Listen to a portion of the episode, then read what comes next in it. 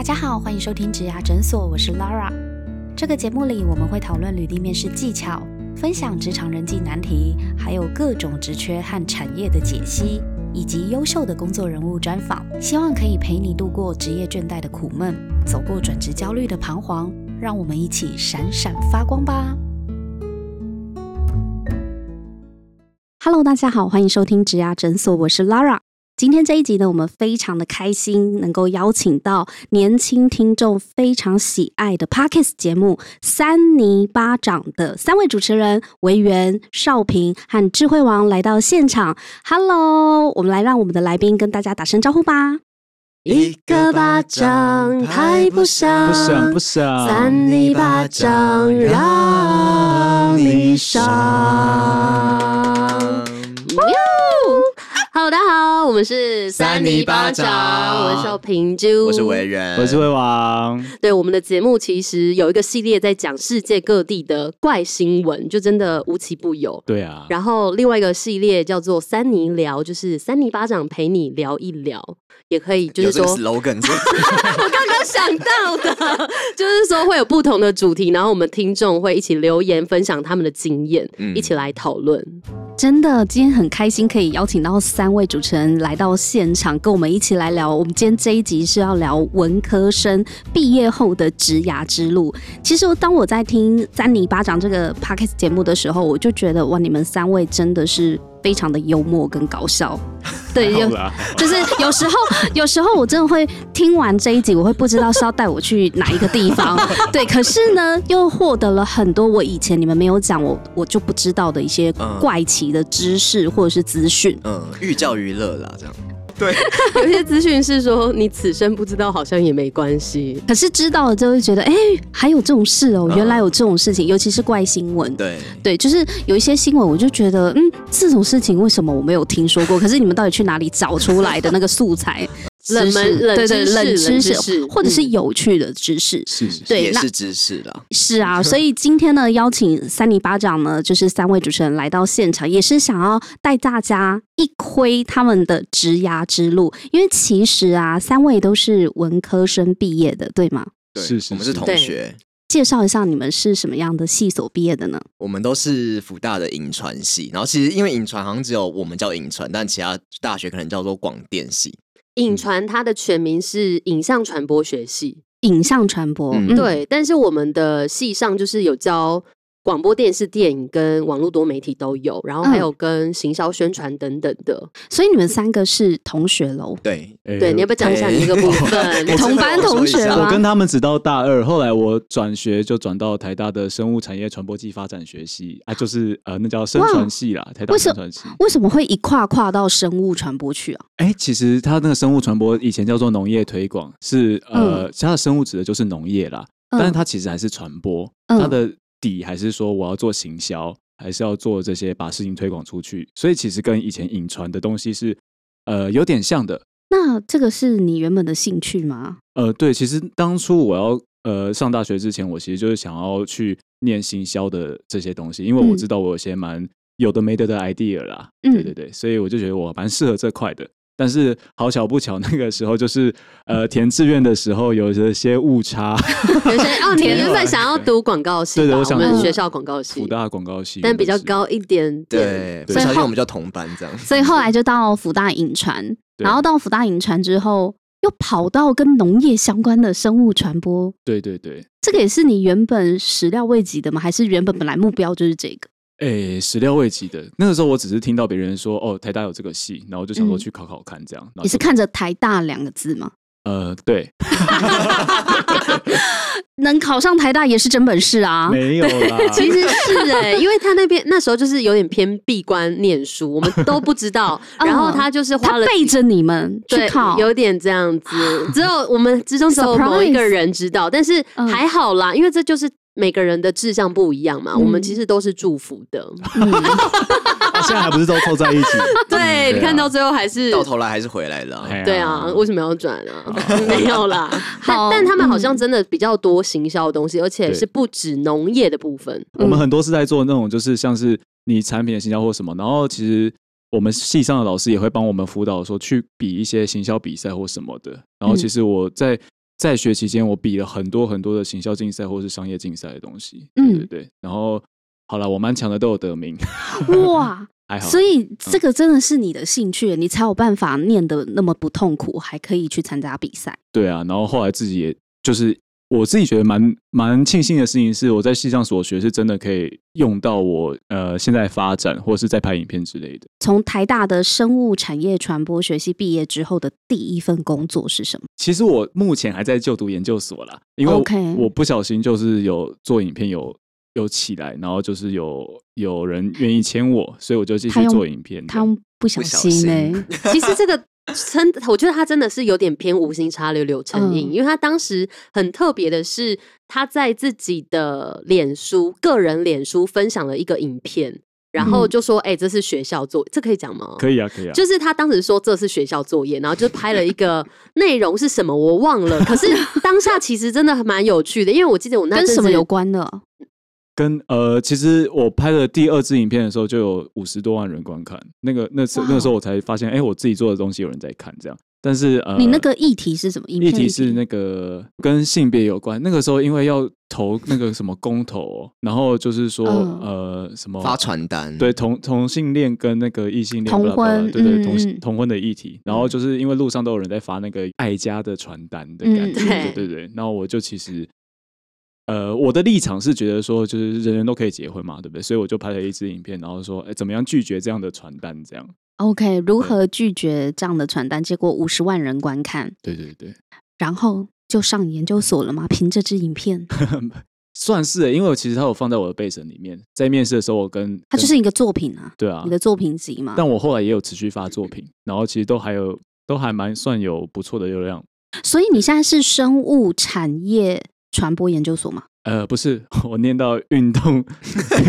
运动那叫什么？运算是运运动运运动管理吗？对，运动管理啦，运动管理，台大运动管理，对对对，研究所所，嗯。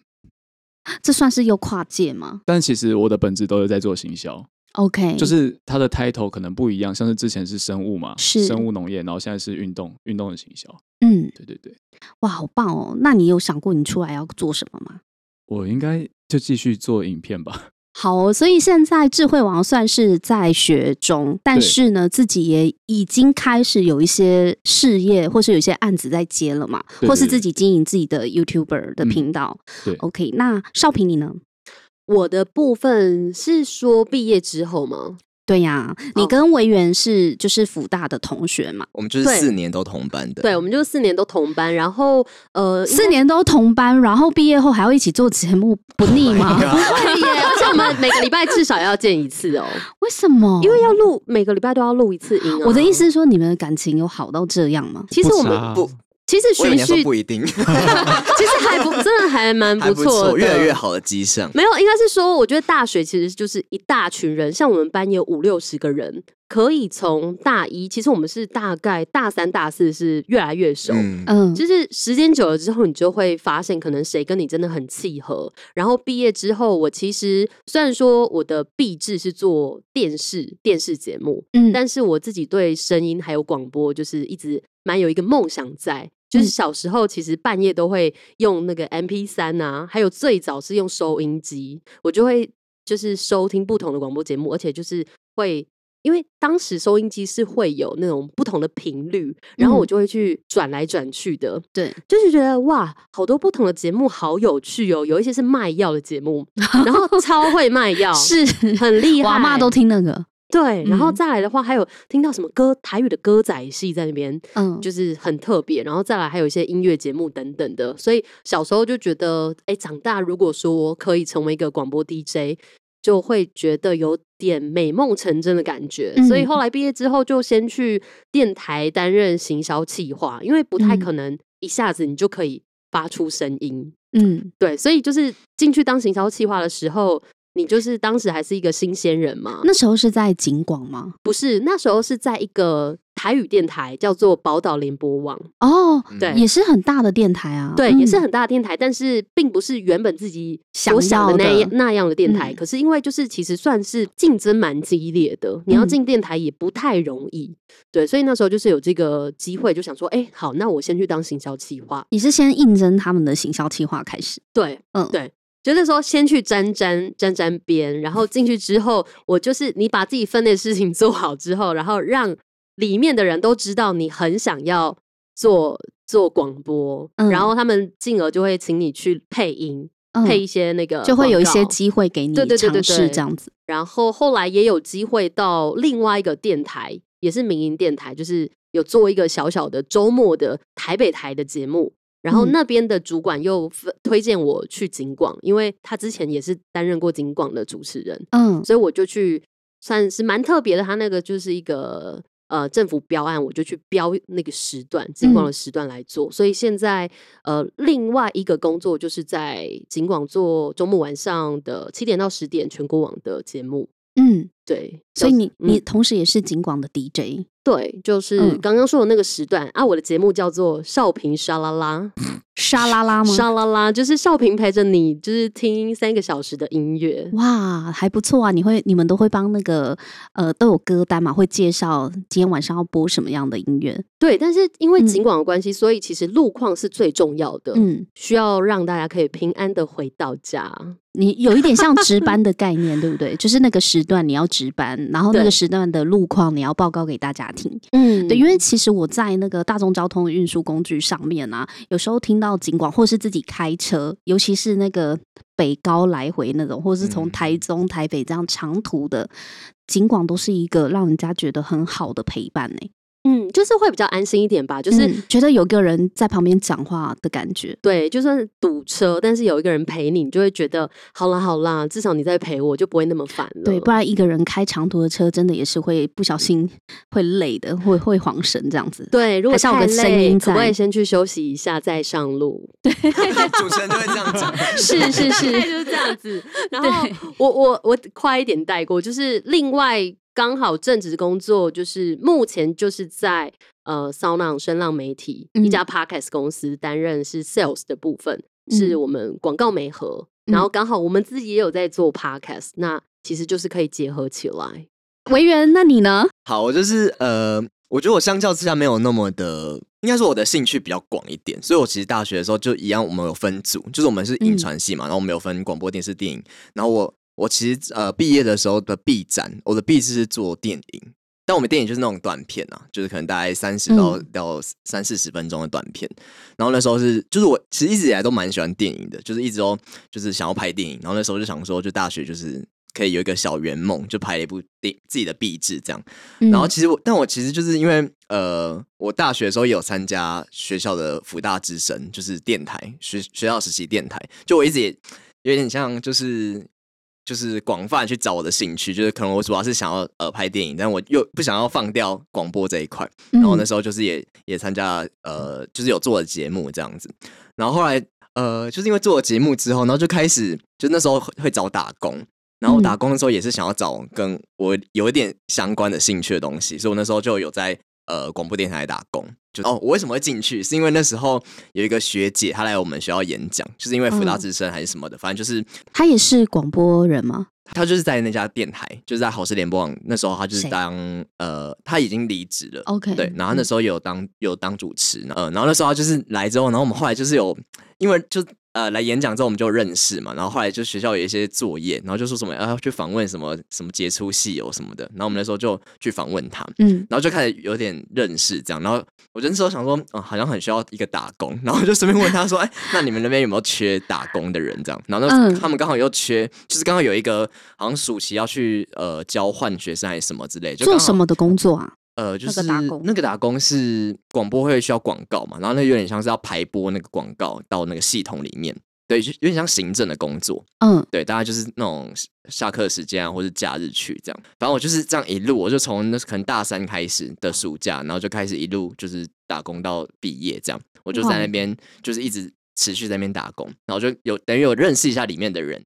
后来毕业之后就就离职了嘛，然后我就也没有想说到底要不要继续做广播这条路，就是我只是觉得说这是我的一条兴趣，但我也不觉得就是我一定要做这个。还不确定，对对？其实没有那嗯么确定，就相较于少平，我其实没有那么确定。然后因为我、嗯就像就像我也说，我也喜欢电影，然后那时候一直想要找的是呃电影行销的工作，嗯但其实电影行销工作其实也很难找。然后后来就突然间就找到，就又看到我打工那家公司，就好事联播网在缺，就是你用回去的就对，了他就缺企划制作，然后企划制作就是原本那个学姐的工作，然后哦，我就一问才知道，原来那个学姐要离职走了，是，然后就刚好这时候，所以我就我就去面试了，然后后来嗯。面试就是、反正就上了，就是就变成我做原本那时候我们呃那个学姐的那个演讲那个学姐的那个位置，天哪，你做到现在。你这个有一点像电影情节，就是我原本去访问一个好像感觉是个目标、很嗯。憧憬的这个学姐的工作，结果几年之后，我居然坐在她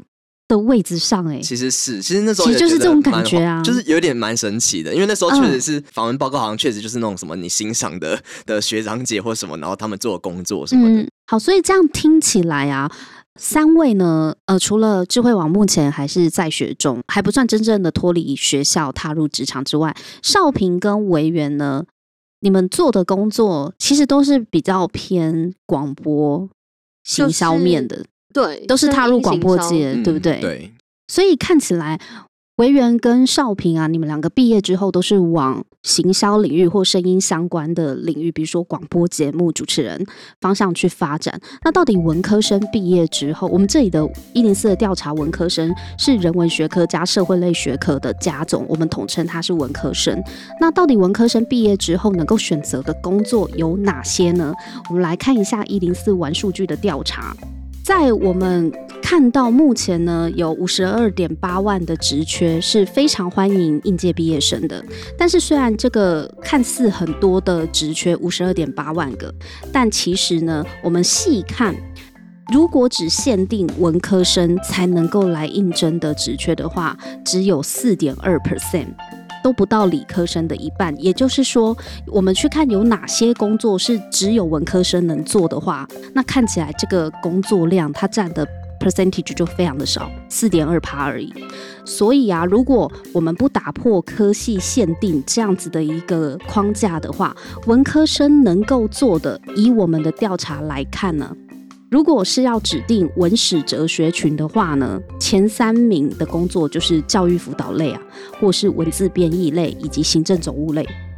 也就是说，如果今天呢你是文史哲毕业的学生，这三类是最欢迎你去做的。如果你是教育学群毕业的话，那么前三名呢最适合你的就是教育辅导类、行政总务或医疗专业的人员。那我们来看一下三位毕业的大众传播学群好了。指定大众传播学群可以应征的前三大职务呢，第一个就是行销类人员。所以果然你们的经验就是有符合我们的嗯调查。对，企业如果是要应征行销类人员，他通常就会限定就是大众传播学群哎、才能来应征。有，因为当时我们呃去应征、去投递履历，都是用大部分真的都是用一零四。然后呢，我们当时应征的时候，他确实有写说，就是需要是大众传播毕业的，或者可能要有相关经验。哦，这样有一种与有荣焉的感觉。就是我们学的东西真的是有人要的啦。不对对，因为其实如果你是不是相关科系，你可能会比较不知道，呃，这个行业怎么样去做行销或怎么样宣传给我们的社会大众。对啊，因为就像比如说，你今天想要，就是老板说，哎、我们拍一支影片好了，但是你如果没有做过这些相关的东西的话，你会觉得拍影片很简单，但其实不然，你有你有很多的呃前置作业，然后制作中跟制作后后置的东西，那些是真的是要念过本科系的人，或者是你真的很有兴趣的人才会去了解的，对吧、嗯。所以其实这个听起来蛮欣慰的啦。对，有一点，而且就自己在应征履历的时候有发现，嗯，而且除了行销类人员之外呢，还有指定大众传播学群的第二大类是设计类人员。哦，这个是一定的，因为你嗯不是这个专业，你画不出来，你做不出来，真的啊他。说的可能是比较像广告系，就是设计啊，商业设计啊，嗯或是网页设计，就设计类的。对你你要看会软体，要看作品集啊，然后对要会使用这些软体。毕竟它也是传播的一环嘛，视觉传播嘛。嗯，那第三个就是传播艺术类了，传艺了。传播艺术类算是对，算是哪哪一种工作是这个传播艺术类啊？比方说，它可能是像多媒体传播啊，哦，或者是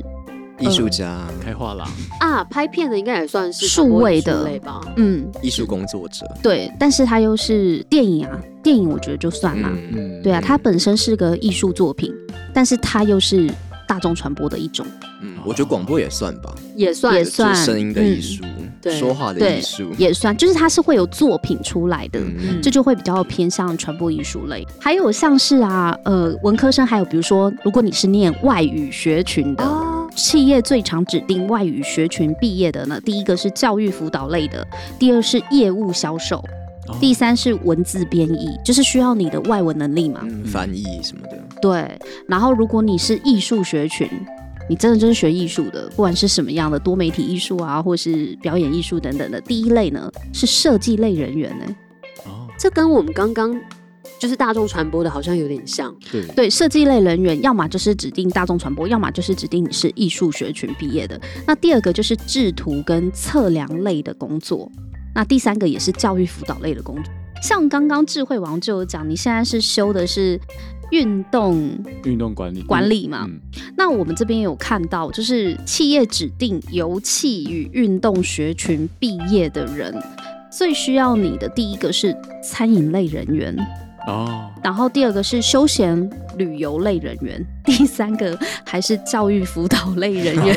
因为可以当老师啊。对啊，对其实教练，这样看起来文科生真的很适合当各个领域的老师、哎，就是把你会的教给别人这件事情。嗯，对，因为其实很多呃讲理科的老师啊，我们都会觉得他们怪怪的，他们的逻辑会就是会突然想到很远的地方或什么的，所以他不会慢慢的跟你讲说呃过程是怎么样。但是其实我觉得我们文组的人比较会讲那个脉络，就是比较会讲说，比较会说故事的。对对对对对对对，理理科的人可能不是用说故事，他可能跟你讲公式，对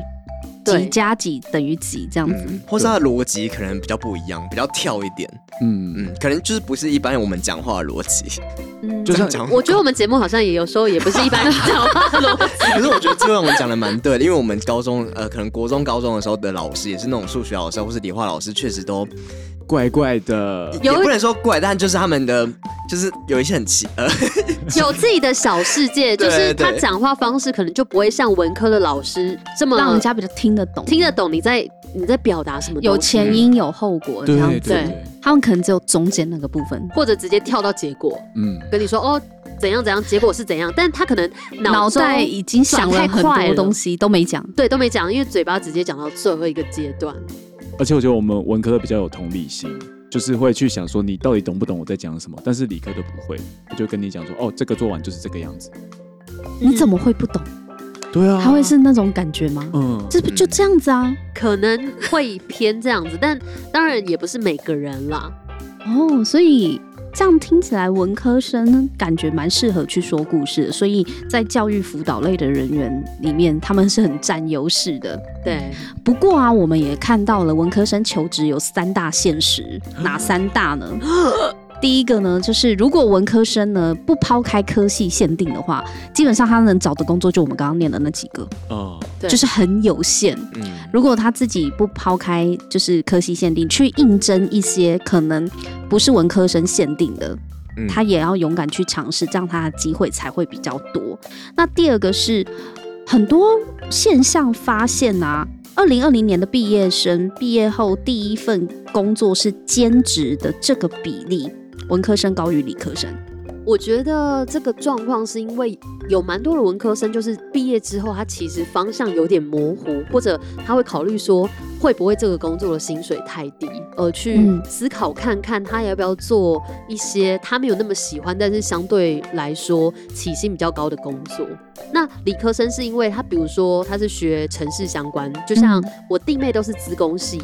那他可能毕业之后，他就是去当工程师，嗯就是会很很明确、啊，很明确的一个目标。可是文科生他可能呃有一个部分就是，嗯，有些人啦是文科生毕业之后，他可能没有一定的一技之长，所以就会犹豫到底要去呃从事什么样的工作。那有一些就是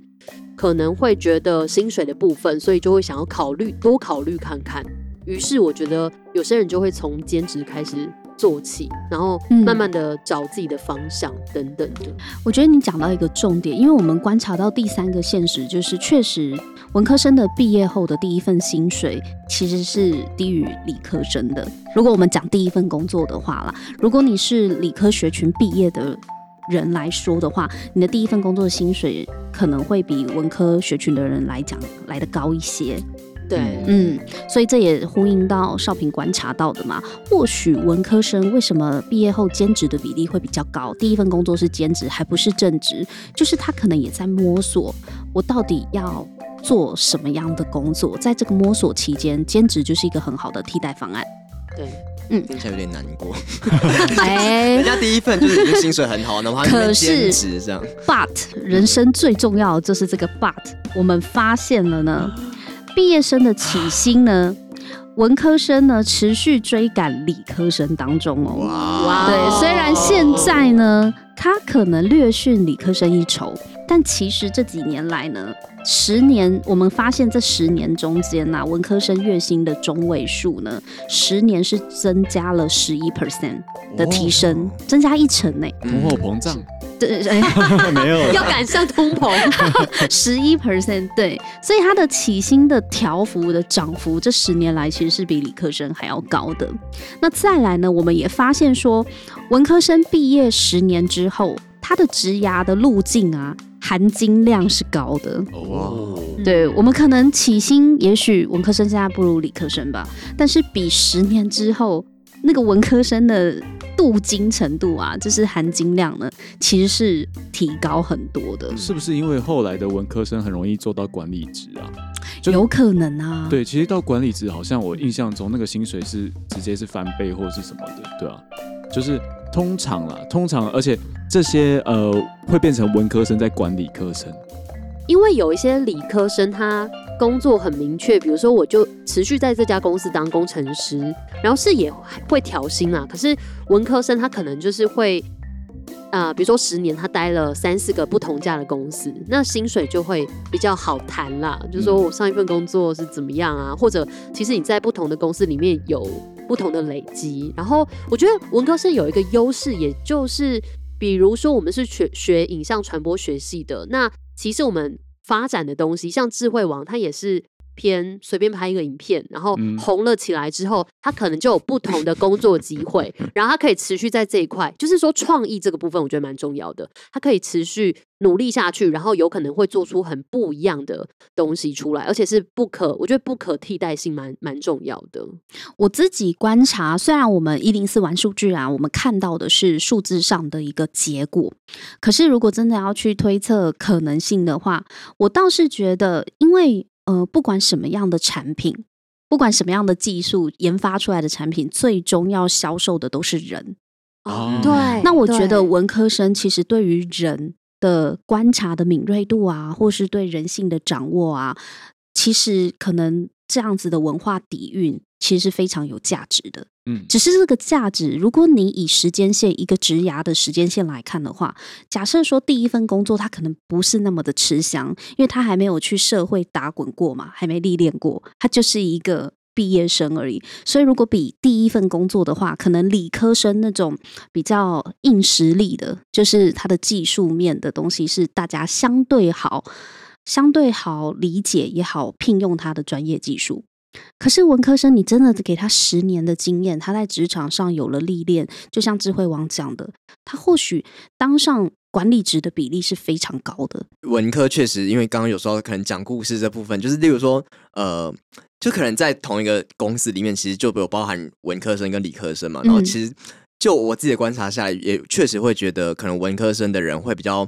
呃善于跟人相处。就可能善于跟人相处的这部分，应该蛮对于当管理职也蛮重要的。就是你要知道要怎么，因为你管理，你不是说你会你就可以管理，就是你要怎么去去进应对进退，或是你嗯要怎么去跟你的底下员工，你要怎么跟他们沟通。其实我觉得沟通也是蛮重要的，就是我觉得这是文科生呃有可能可以当到管理职的一个优势。大家先别走，我们下一集继续讨论哦。